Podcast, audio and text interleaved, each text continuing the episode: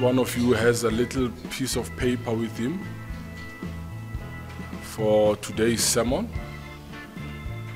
Um, that for you to take notes and to follow the sermon as well. If you don't have anything with you, just please raise your hand so we can get some for you.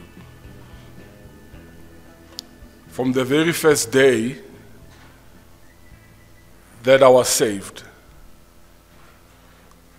my poor wife had to stand in for the congregation that I was going to preach to one day. And she became that congregation. And I preached her to death.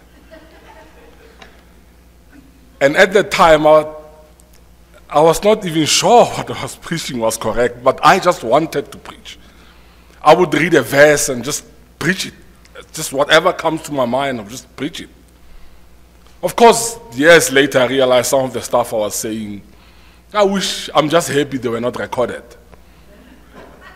But she bore the brunt of that calling that I believed God had placed in my heart from the very first day.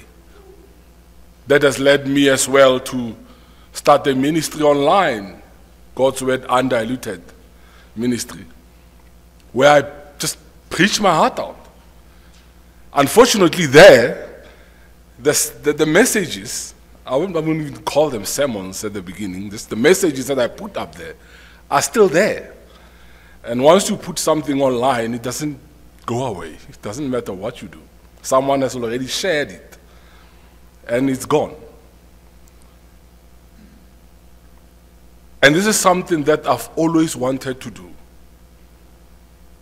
Until two weeks ago when Pastor Carl said, It's time.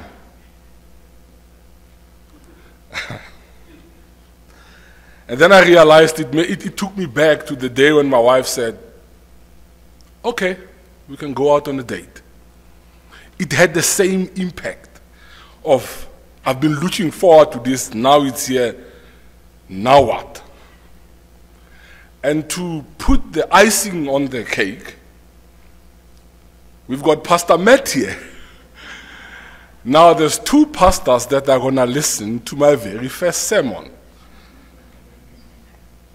The last time I felt like this was when I was writing exams when I was at Wits. None of them were oral, they were all written exams. So I've not been prepared for an oral exam by not one pastor, two. So pray for me. Let us pray. Father, may this word of yours be found in the hearts of those that have already been prepared by you to receive it. May they all see you, not me. May they all hear you and not me. And may your word convict hearts that needs to be convicted. And may your word comfort hearts that needs to be comforted. And Father, also I pray that you give me the courage to preach in front of my mentor, my pastor, and Pastor Matt. Give me the wisdom and the strength to be able to soldier on and ensure that your word at the end is preached. In Jesus' name I pray. Amen. It is truly an honor and a privilege to be standing here today to preach God's word to you. I want to take this opportunity to thank Pastor Carl for this opportunity. Would you all please turn your Bibles and turn with me to Luke chapter 9, verse 23. Luke chapter 9, verse 23. I have titled this sermon, It is Not About You. It is not about you. The sermon is about Christians, in inverted commas, Christians who have deceived or have deceived themselves, who have been deceived or have deceived themselves into thinking that being a disciple of Jesus Christ is about fulfilling their earthly desires. These Christians have either been convinced or they have convinced themselves that being a disciple of Jesus is a means, for example, to get married to a lovely husband or wife, to get a job, to be healed from sickness and diseases, to get rich. In fact, I remember one of my former high school mates telling me that he's no longer preaching a gospel of poverty. Therefore, the main proposition of this sermon is that being a follower of Jesus Christ is not about fulfilling your earthly desires, but about what you are prepared to lose for Him.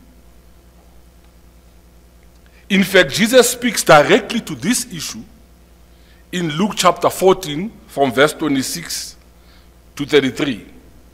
Let us quickly read through that. Luke chapter 14, from verse 26 to 33.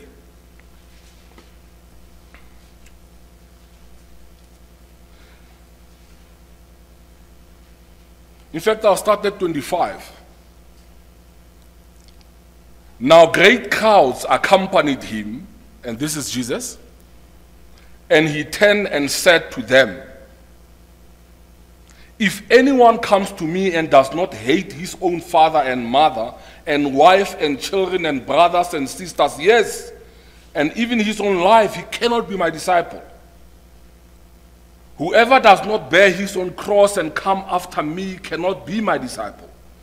For which of you, desiring to build a tower, does not first sit down and count the cost, whether he has enough to complete it?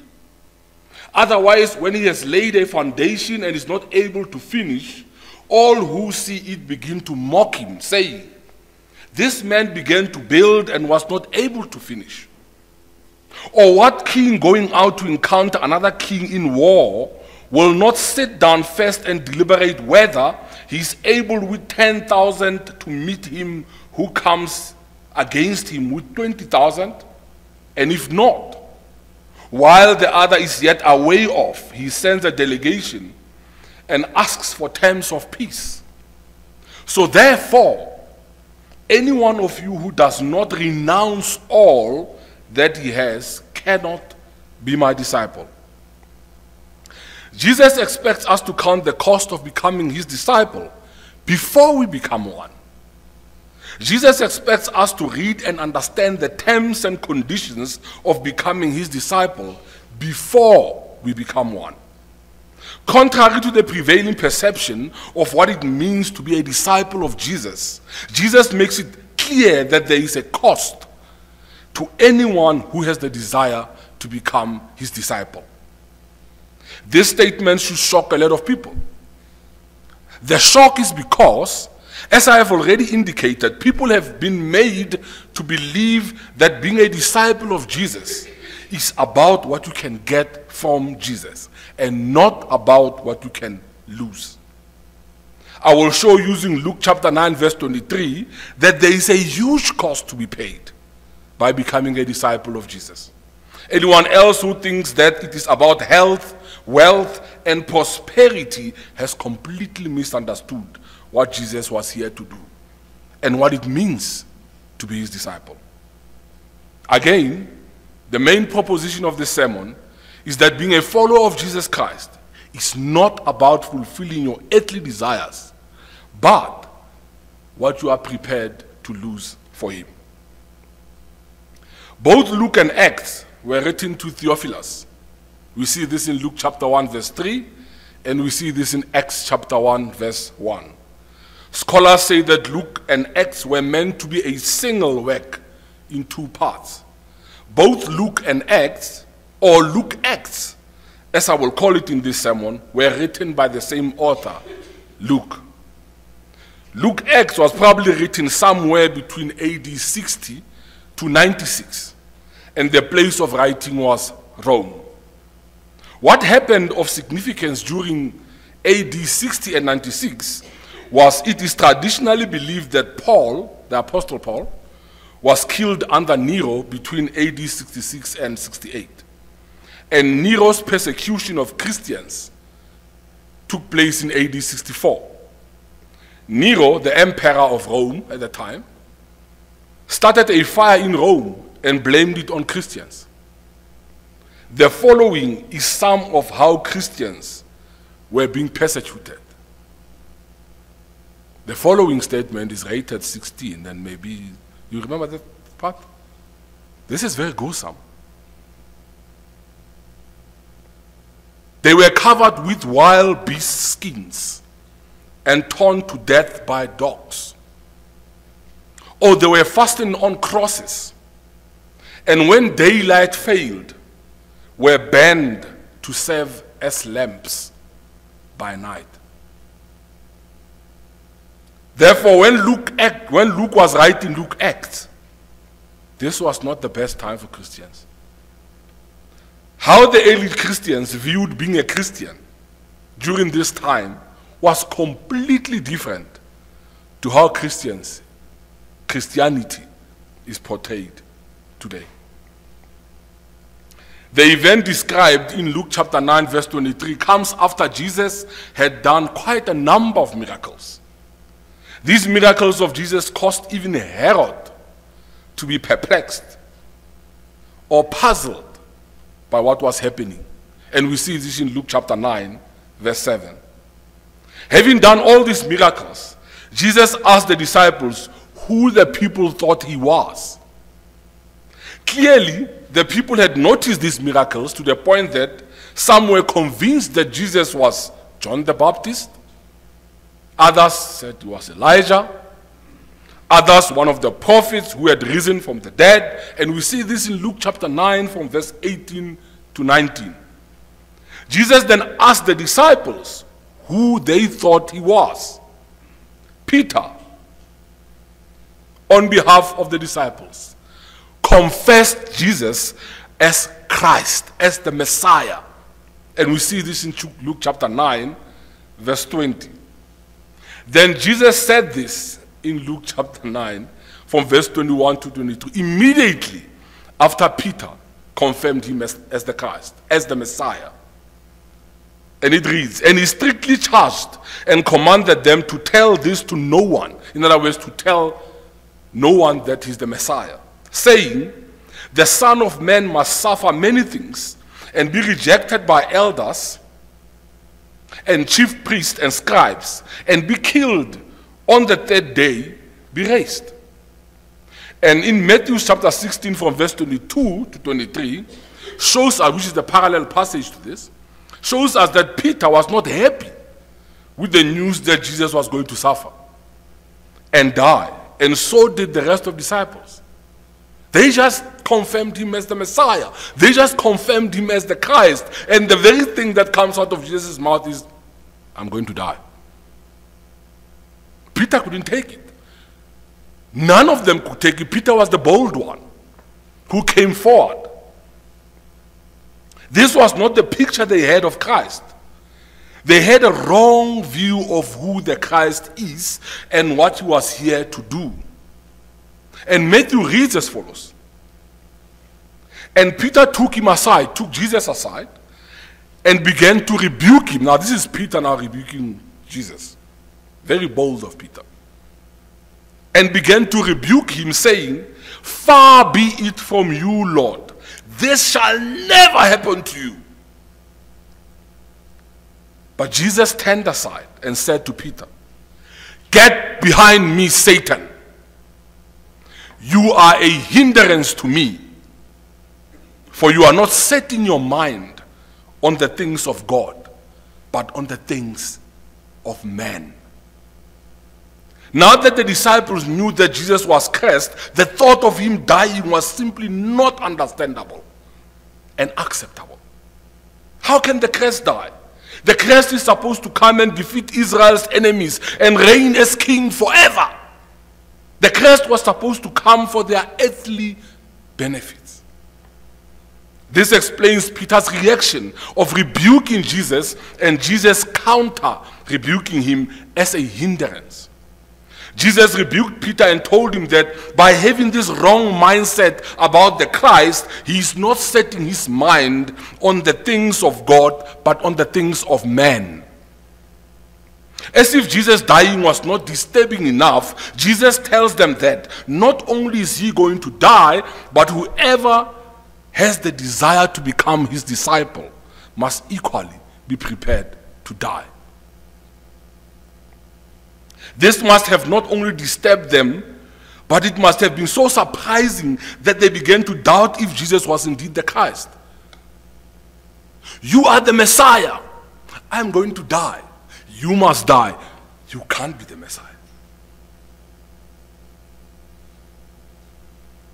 In this confusion, God steps in and gives a final confirmation that indeed Jesus is the Son of God and they must listen to him. We see this during the transfiguration in Luke chapter 9, verse 27 to 36, which follows about eight days later, just after Peter had confessed Jesus as Christ and Jesus had told them that he was going to die.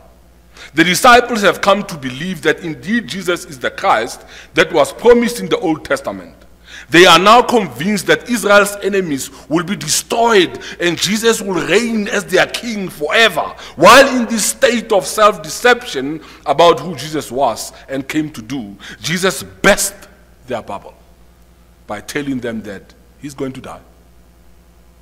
A rude awakening fell on them to a point where Peter tries to prevent Jesus' death. And Jesus rebukes him as one who is not setting his mind on the things of God. You would remember that even on the night that Jesus was arrested, Peter was still trying to do this. Took out his sword and cut off the ear. He was prepared to fight. He was ready to fight. He was ready to stand against the will of God in his ignorance. God, in their amazement, Jesus goes further by telling them that not only is he going to die, but whoever desires to be his disciple must equally be prepared to die. God confirms Jesus' message to them during the transfiguration, and God confirms that Jesus indeed is the Christ, and they must listen to him. If you are not there, turn again with me to Luke chapter 9, verse 23. And again, the main proposition of this sermon is that being a follower of Jesus Christ is not about fulfilling your earthly desires, but about what you are prepared to lose for Him. This event surrounding our passage in Luke chapter 9, verse 23, is also described in Matthew 16, 21 to 28, and in Mark 18, 31 to chapter 9, verse 1. At this stage of Luke 9 23, Jesus has already started his ministry. During this time, Jesus is teaching his disciples in Caesarea Philippi. Peter has just confirmed Jesus as Christ on behalf of the disciples. After this, after this, Jesus predicted the death for the first time, which brings us to our passage. In our passage, Jesus expects his disciples or those who have a desire to become his disciple to likewise be prepared to suffer daily, even to the point of death. I have divided this message into three main points. These points highlight conditions that must be met for one to become a disciple of Jesus. These three points are one, to follow Jesus, you must have the desire. To follow Jesus, you must have the right attitude. To follow Jesus, you must obey him.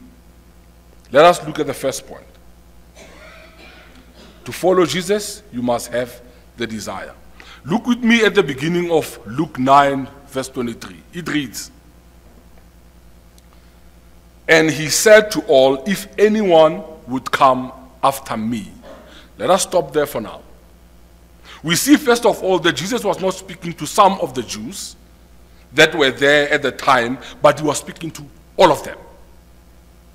The grammar of the verb said indicates that Jesus was continuously saying this. This is not something that was said once off. The New American Standard Bible translates this verb as he was saying. Therefore, Jesus kept on saying to all people that if anyone would come after him, meaning if anyone has the desire to follow him or to be his disciple, Jesus was addressing all people that were there at the time without exception. But Among them, he was specifically speaking to those who had met the first condition, which was that they had the desire to follow him. The grammar indicates that Jesus was talking about these, those who had a genuine desire to follow him. Therefore, the first condition that must be met to become Jesus' disciple is that you must have a genuine desire to become his disciple. The question to you right now is as we sit here, do you have the desire to follow Jesus? Do you have the desire to become Jesus' disciple? If you do have a genuine desire to follow Jesus, then the following three imperatives or commands are directed at you. Deny yourself, take up your own cross daily, be obedient. I will go through each of these in detail. Let us look at the second point. To follow Jesus, you must have the right attitude.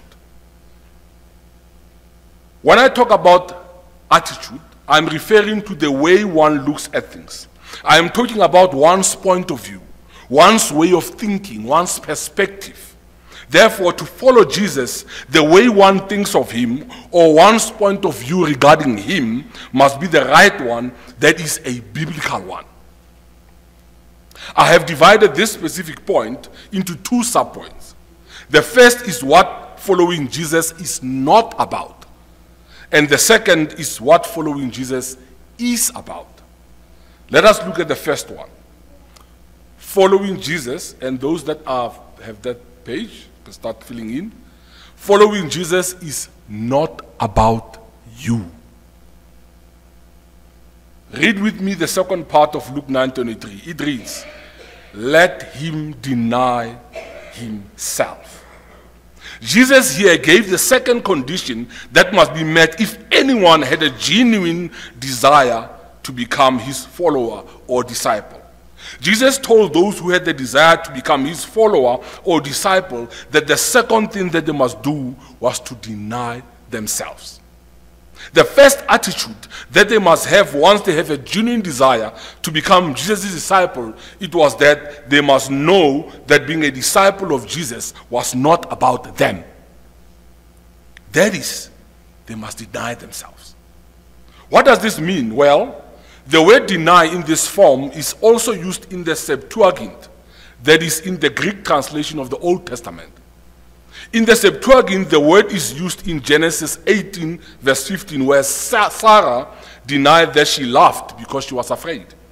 Also used in Titus chapter 2, verse 12, where Paul tells Titus that the grace of God has taught us to renounce ungodliness and worldly passions. The word means, therefore, deny, the word means to refuse something or someone, to restrain, especially, from indulging in some pleasure. What Jesus therefore meant was that self interest, self seeking, self saving, selfishness, and self centeredness, or being wrapped up in oneself, must be excluded, left out, kept out, and be rejected in a life of one who had a genuine desire to become Jesus' disciple. This must have come as a complete surprise to those who were listening, including the disciples. They had a misconception about the Christ, who the Christ was, and what he was in the world to do. As I indicated earlier, according to them, Christ was supposed to come and defeat Israel's enemies and reign as king forever. With the miracles that Jesus had already done, they were already seeing a nation ruled by a Christ as if it had happened already. A nation which had no sickness and disease, no disabled people, and a nation that has an abundant supply of food. These are some of the miracles that he did. So, as king, they expected all of this no diseases, no sicknesses, no disabled people, no having to work so hard because they had to work hard for food then. Jesus will just multiply food and give it to them. This is what they had in mind. When Jesus then turned around and told them that he's going to suffer and die, and they must deny themselves, that did not fit with what they had in mind. Jesus was saying to them that becoming his follower or disciple means forgetting about your own interest and replacing them with God's interest. Leave behind your own will and replace it with God's will. Stop thinking about your own desires and replace them with God's desires. Becoming a follower or disciple of Christ, in summary, means no longer living for yourself, but for Christ. When Jesus says his disciples must die themselves, that goes totally and completely against what false pastors and false bishops, false prophets, false apostles in our country today are telling us about coming to Jesus. These people tell us that we must come to Jesus if we want deliverance, healing, and health and prosperity. In other words, come to Jesus and Jesus will fulfill your earthly desires and interests. Jesus, on the other hand, says, forget about your earthly desires and interests if you want to follow me or to become my disciple. See the contrast. Becoming a follower of disciple of Christ, therefore, means to no longer live for yourself, but for Christ. So, what these false pastors, false bishops, false prophets, and false apostles in our country today are telling us about coming to Jesus is completely against what Jesus is telling us. It is therefore clear that the Jesus that these people are talking about is not the same Jesus of the Bible. It is a false Jesus, just like them. So if you truly have the desire to follow Jesus, don't be deceived by these people into thinking that it is about you. It is not about you, it's about Jesus. If you today listening to me also thought that coming to Jesus means the fulfillment of your desires, then repent and begin to realize that coming to Jesus will cost you everything, including your life. You might currently have, as we speak, marital problems in your life, financial problems, health problems, family problems, one thing that you need to know today is that becoming a disciple of Jesus is not a solution to your earthly problems. If anything, your problems might increase even more. Looking at Philippians chapter 1, verse 29, it reads, For it has been granted to you that for the sake of Christ, you should not only believe, but also suffer for his sake. So the gift of faith that was given to you did not come alone. It had with it the gift of suffering. Look at the contrast. Let's look at the next point. Following Jesus is about Him. Read with me the third part of Luke 9, verse 23, and it reads and take up his cross daily. Jesus has already told the Jews that were listening to him at this point that to become his disciple, one must have a genuine desire, one must have the right attitude. The first attitude that they must have is that they must know that being a disciple of Jesus is not about them, that is, they must deny themselves. The second attitude that they must have is that they must know that becoming a disciple of Jesus is about Jesus. They must be prepared to take up their cross daily for Jesus. If it comes to that, and this is the second condition. What does taking up the cross mean? It was the most painful and degrading form of capital punishment in the ancient world. It brought shame to the one executed, and they were treated and paraded as criminals. The Greeks and Romans at first reserved the punishment only for slaves, saying it was too barbaric for freeborn or citizens. So the very same people that were very good at this, they were saying crucifying someone is too barbaric for their own people. By the first century, however, it was used for any enemy of the state. those citizens could only be crucified by a direct edict of Caesar. As time went on, the Romans be- began to use crucifixion more and more as a deterrent to criminal activity, so that by Jesus' time, it was a common sight. Please take note that it was a common sight. For example, as a South African, if I made the word, if I just said the word, toy toy, the first thing that's going to come to your mind is people outside, placards, rubber bullets, police, and all of those. This is what comes to your mind. Because you associate that word toy toy with those activities. Jesus here is saying, take up your cross daily. This is what came to their mind. A person being scorched, being beaten, being dragged through the streets to place. In fact, it is possible that even at the time that Jesus was speaking this, someone was hanging there or being crucified there. A person who was crucified was scourged or whipped with a whip consisting of thorns with pieces of metal or bone attached to the end, so that when it hits you, it does a very good job. The person was then forced to carry their own cross across town to their place of execution with a tablet. Now, if I say tablet, you might thinking iPad. No. A tablet, like an inscription, like a tag. In our modern day, would call it a tag. With a tag around their neck detailing their crime. So if this person was a thief, they will say, here is the thief. Or if this person was a rapist, he is a rapist. And the site the prisoner was, and at the site, the prisoner was often tied, which was the normal method, or nailed if a quicker death was desired to the crossbeam. Now think about this way. If they tie you, that's the normal one.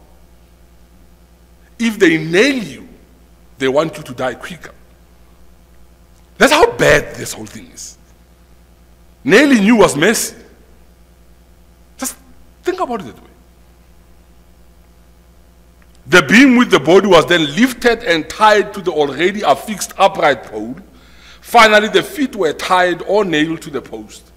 Such death were usually done in public places.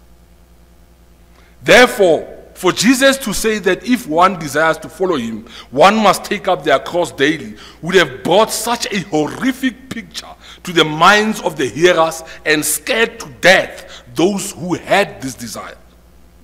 The Jews of Jesus' time knew the horror of being crucified. They saw people being crucified daily. This statement by Jesus would have indicated the seriousness of being a disciple of Jesus. It would have indicated your very life was at stake on a daily basis if you were a disciple. It indicated that you could possibly face the most painful and degrading form of capital punishment in the ancient world. This means that those who truly had the desire would have gone through with it. This was a filter immediately. If you had uh, an ample desire to follow Jesus, this was saying, yep, that's it. Okay, you guys can go. Only those with genuine desire to follow Jesus Christ would have continued with this. Those with false desires would have simply walked away. What Jesus was saying was that if they wanted to follow, or become his disciples, then they must not only forget about their needs, desires, and interests and replace them with Jesus' will and desires, but they must also be prepared to suffer, even to the point of the most horrible and feared form of death at the time on a daily basis for his sake and just like he was going to do. It means if they had the desire to be his follower or disciple, they needed to be prepared on a daily basis to imitate him in his suffering and possibly, if it comes to that, in his death as well. As far as we know, all the apostles suffered for Jesus and were killed except John, who also suffered. Tradition says that he was put in boiling oil and in fact, they thought he was dead. Some say he was dead and he was raised up, but there's no confirmation of that. And then he was eventually sent to Patmos and died of old age. And that's where he wrote the book of Revelation. Thank God for that. Now, I'm sure that you can see that what these false pastors, false bishops, false prophets, false apostles in our country today are telling us about coming to Jesus is completely contradictory to the truth. Being a follower or disciple of Jesus means being prepared to suffer daily and even to the point of death. It does not mean fulfilling your earthly desires to be rich, married, healthy, or whatever. It is all about Jesus and being prepared to suffer and die for his sake on a daily basis. Even today, true Christians are still being persecuted. Because we might think, oh, this has happened then. This was Nero. Nero had a problem, and you know, Christianity was still young, and people didn't understand it. That is why people were being killed. Nope. It is happening even today. It is only by God's grace that we in South Africa are not yet persecuted. But in other countries, it is a daily occurrence. The following article comes from Open Doors website. You can find it at www.opendoorusa.org under Christian persecution.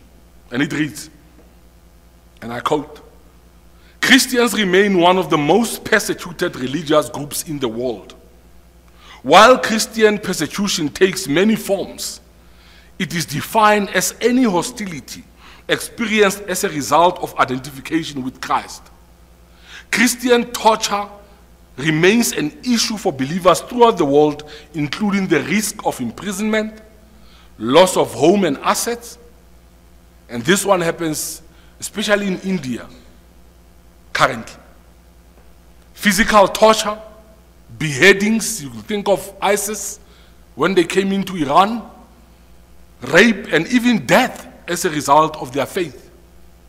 Trends show that countries in Africa, Asia, and the Middle East are intensifying persecution against Christians. And perhaps the most vulnerable are Christian women who often face double persecution for faith and gender. Every day we receive new reports of Christians who face threats, unjust imprisonment, harassment, beatings, and even loss of family because of their faith in Jesus. Listen to these test. This should wake you up if you were dozing off. Every month, on average, 345 Christians are killed for faith related reasons. Now divide that by 30. That's per day. 105 churches and Christians' buildings are banned or attacked.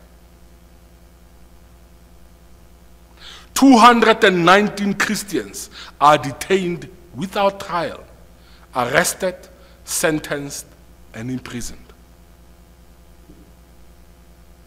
Close quote. This is happening now, today, as we speak. And we are being told, come to Jesus if you want deliverance, health, prosperity. Tell it to these people. Denying yourself today might even include refusing to obey an instruction at work that is contrary to God's word, even if it means losing your job. I know that we can't even say Merry Christmas anymore at work. We can't say that. It's not allowed because we will offend unbelievers. Refusing to take part in family rituals that contradicts God's word, even if it means being rejected by your own family. Refusing to take part in activities done by your friends, even if it means being rejected by your friends. And this goes to young guys. My son standing there, all the young people, the pressure that everyone else tells you at school. It is cool to do drugs. It is cool to disobey teachers. It is cool to bunk classes. And if you don't do that, you get sidelined and you don't have friends anymore. This is what it will cost you to become a Christian. Refusing to celebrate homosexuality, even if it means being arrested or your business being closed down. And this is happening in Canada and in America and in the UK on a daily basis. Christian businesses, especially those that are baking cakes, are being targeted by homosexuals who say to them, Bake a cake for me and my boyfriend. And if you don't, they get sued, they can't afford, they close down. We are told, Come to Jesus if you want health, wealth, and prosperity. Tell it to these people in Canada. What these false pastors, false bishops, false prophets, false apostles in our country today are telling us about coming to Jesus is a lie. And you need to reject it and come to the true Jesus. The true Jesus who demands that you no longer live for yourself but for Him. If you have the desire today to follow or become a disciple of Jesus, the question you need to answer for yourself is Are you prepared on a daily basis to suffer, even if it means dying for Jesus' sake? Are you willing to forget about your interests and desires and replace those with the desires and the will of Jesus? If your answer is no, then you cannot. You cannot follow Jesus. Luke 14, verse 27 says, If you are not willing to take up the cross, you cannot be Jesus' disciple. While Matthew 10 38 says, You are not worthy of Jesus. In 1 Corinthians 15 31, Paul confirms, as Jesus' apostle, that he indeed dies every day, meaning that he suffers daily. Therefore, the attitude that you must have if you have a genuine desire to follow Jesus is that you must know that it is not about you, but about Jesus. Let us look at the third and last point. To follow Jesus, you must obey him. Read with me the last part of Luke 9:23 and it reads, "And follow me." The third and last condition that must be met for one who has the desire to follow or become a disciple of Jesus is that one must follow him. This word translated here as follow means to accept and follow the leadership or command or guidance of. It means to be obedient. The grammar indicates that it is a continuous obedience. This illustration will help us understand what true obedience is. Hiroo Onoda was a lieutenant in the Japanese army station on the Philippine island of Lubang during World War II. When his commander left the island, he ordered Onoda to stay and fight it might take three years, it might take five, but whatever happens will come back for you. He said to Onoda. Onoda faithfully carried out those orders for the next 29 years. After the war, the Japanese government dropped leaflets to persuade him to come out of hiding, but he dismissed them as Allied propaganda. He was even declared dead in 1959. In 1974, he encountered Norio Suzuki, a Japanese student who had gone in search of Onoda. Suzuki could not convince Onoda, who insisted he was still awaiting orders to come out of hiding. Suzuki left but soon returned with a delegation that included Onoda's brother and his former commander, who formally relieved the, um, um, uh, relieved the emaciated soldier of duty. That is the commitment of a Christian disciple. Continuing to keep our pledge to the Lord until He comes to relieve us of duty. The difference is that we will know right away when that happens. Jesus is obviously more important than this commander and therefore demands even more obedience. The question you are faced with now, if you have a genuine desire to follow Jesus, it is that are you prepared to obey Jesus, even if it means forgetting about your needs and desires? Are you prepared to obey Jesus, even if it means suffering on a daily basis, even to the point of death? Are you willing to obey Jesus, even if it costs you everything? Are you willing to forsake your family, your loved ones, your traditions that contradict the Bible? Are you willing to stop sacrificing to your ancestors if Jesus commands you to? Are you willing to reject homosexuality and sexual immorality in general if Jesus commands you to? Are you willing to reject abortion if Jesus commands you to? Are you willing to obey him no matter what he commands? If the answer is no, then you cannot become Jesus' disciple or follower. It might be your greatest need to see unity within your family or unity between your family and your extended families. This desire might need to take a backseat if it means disobeying Jesus Christ. There are Christians, as we speak, in India, Nigeria, that are facing death, and all they have to do to avoid death is denounce Jesus. You would remember ISIS. They would line people up and say, denounce Jesus or die. It's very simple. All you have to do is say, Jesus, I denounce you. And you live happily ever after. But those Christians chose to die. Jesus himself could have said, um, no. You know, maybe we should talk about another plan. I think on the cross is not a. No, he went through. He went through. Paul, when he was stoned in Antioch, could have said, uh uh I was the one stoning. Now I'm being stoned. Jesus, sorry, our agreement is null and void. Nope, he didn't. None of the apostles said no. Peter, the coward, you remember him? Who denied Jesus three times, was crucified upside down, according to tradition, for Jesus.